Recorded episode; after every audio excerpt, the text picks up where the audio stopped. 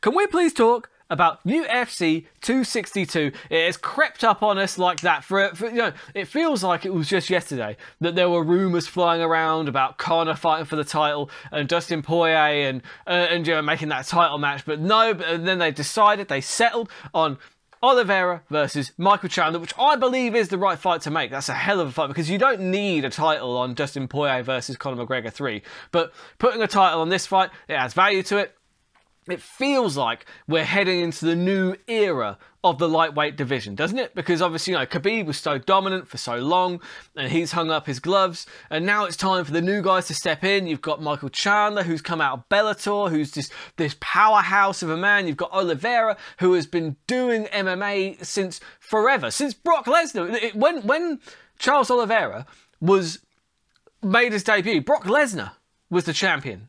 That's that's a long time ago. This fella, this fella right down here was UFC heavyweight champion in the world. Let that sink in. Huh? Feel old yet? Yeah, yeah, I do. Jesus Christ, because I remember that like it was yesterday. But yeah, so uh, it's, a, it's an excellent main event. There's plenty of narrative behind it. And speaking of narrative, there is some fantastic narrative going into the co-main event as well. Because Tony Ferguson is taking on Beneil Dariush. And this is, don't get it twisted, as much as I love Beneil Dariush, this is all about seeing where Tony Ferguson is in terms of the, this division. Can he make a comeback? Can he pull himself together and make a run at the age of 37? Um, I'll get into what I think on that one in a little bit. But as you all know, if, you, if you've watched this show before, if not, welcome. Glad to have you here. What I like to do is I like to go through the card and I take my pick of um, of certain fights where there are maybe some underdogs that like to come in. I like to call them terrible bets because honestly, betting on MMA is always terrible because you're not going to get rich betting on, on mixed martial arts, but putting a little bit of money down does help spice these these things up. And, and you know what? I love fighting anyway, but putting a little bet on here and there, it really, I really do enjoy it. So, the fights that I picked out this week, I've picked out three fights, and uh, this will probably run a little bit short because, like I said, it, it, I only picked uh, the three fights. It's, this is the Burt Locker fights in 15, but that's 15 or less. I want to make that perfectly. That's 15 minutes or less. Uh, but on this one anyway. Maybe I'll change my mind in the future. Who knows? It's my show. I'll do what I want. so yeah, first one I'm going to look at. Is, this one's a very interesting scrap. Edson Barboza against Shane Burgos at 145 pounds. Now the reason that is interesting is that Edson Barboza obviously he went down to 145 pounds and what I find interesting here is that Edson Barboza is coming in as an underdog, right? Now, Burgos, other than Burgos, Burgos, I'm going to call him Burgos. Shane Burgos, anyway. He's coming off that loss to Josh Emmett. Now, there is no shame there because I rate Josh Emmett. Josh Emmett, you know, he should get a, a big fight soon. I, in my opinion, he's he's a hell of a fighter. But before that, his record was pretty good. He's, he, put, he, strung, he strung a few wins together. He got some hype behind him because this, the MMA like scene, it's all about momentum. That is what it's all about. And adversely, you look at uh, Barboza's record, and there's a lot of red there. There's a lot of red on that record at first glance, you're thinking, well, yeah, no, obviously, obviously Burgos should be a favourite then, because, you know, because Edson Barboza's a big old bag of shit. No. No, I, I, I, forgive you. I forgive you for thinking that, but no. But look at his record, right? John, his only losses since 2015 Kevin Lee, Khabib, Gaethje, Tony. Do you know what I mean? It's, it's like the the losses to Felder and Ige were both split decisions. That could those could have gone either way. So other than those split decisions, I mean, there's no shame in any of those losses. And don't get it twisted. Edson Barboza is elite. He is elite level. Look at what he can do to me. Look at what he did to Dan Hooker. Look at what he did. Go back and watch that fight with Dan Hooker, and you watch what Edson Barboza managed to do to, uh, to Dan Hooker, who was an excellent, excellent fighter. And Dan Hooker is one of the best in the world. Don't get that twisted. He is and Edson Barboza dismantled him. So, I'm thinking I'm going to take Barboza here as the underdog because, look, uh, honestly, I think he's going to. Uh, honestly, uh, I always make my picks before I look at the odds, and then I take a look at the odds, and that's how I do this. Like, you know, uh, and then I, I find the ones where I pick the the underdogs inadvertently. That's you know, put a little sneak peek into my process there. But yeah, I thought Edson Barboza was good for this fight, and then when I saw he was the underdog, I was like, yep, I'll double down on that. The question is, how? Sorry, a little cultural appropriation there for you. Ooh. Oh, don't cancel. I'm I'm too small to be cancelled. You can't you can't cancel me. I'm irrelevant. So fuck yeah. Uh, yeah. So we got um.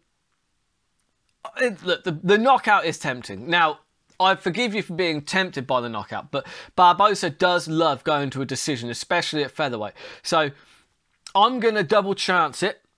And the double chance for the knockout or the decision is 2.10, which is the same as Edson Barboza to win. So why would I take that risk? So in that case, I am going to go with Edson Barboza to win 2.10. I might put a sneaky side bet on the knockout, even though the knockout's not going to happen. I think that Edson Barboza wins this by decision, and I think he looks very good. That is my prediction for this fight. So moving on, we have the co-main event. And like I said, there's a lot of narrative going into this fight. Is Tony Ferguson done? At the age of 37, look, 2020 was not a good year for Tony Ferguson. He got dismantled by Justin Gaethje and absolutely dominated by Charles Oliveira. But Charles Oliveira is is hella good. So is there any shame in that? And but my question is, oh, I do I do question some of the wins that Tony. I mean, the win against Pettis, Tony, that was back and forth fight, and then Pettis broke his hand and I don't know. You, you, you, on the face of it, yeah, he went on a really long winning streak. But you see some of those fights, and it's like, okay, yeah, he beat Cowboy, who hasn't beat Cowboy. But you know, no disrespect to Cowboy, he's been beaten a lot lately.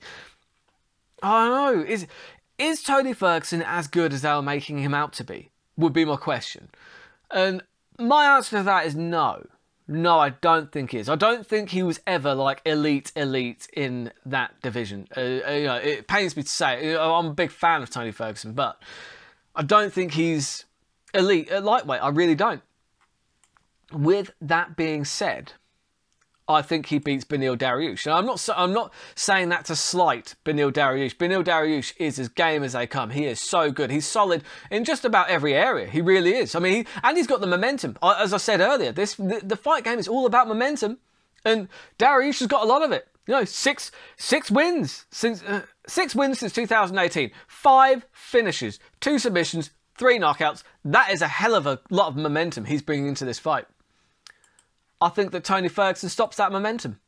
I really do. I, I may be overestimating Tony here. Uh, uh, Tony has been overestimated in the past, and I've and I've spotted it because I, I bet on Gaethje and I bet on Oliveira because I, I knew that they were going to win.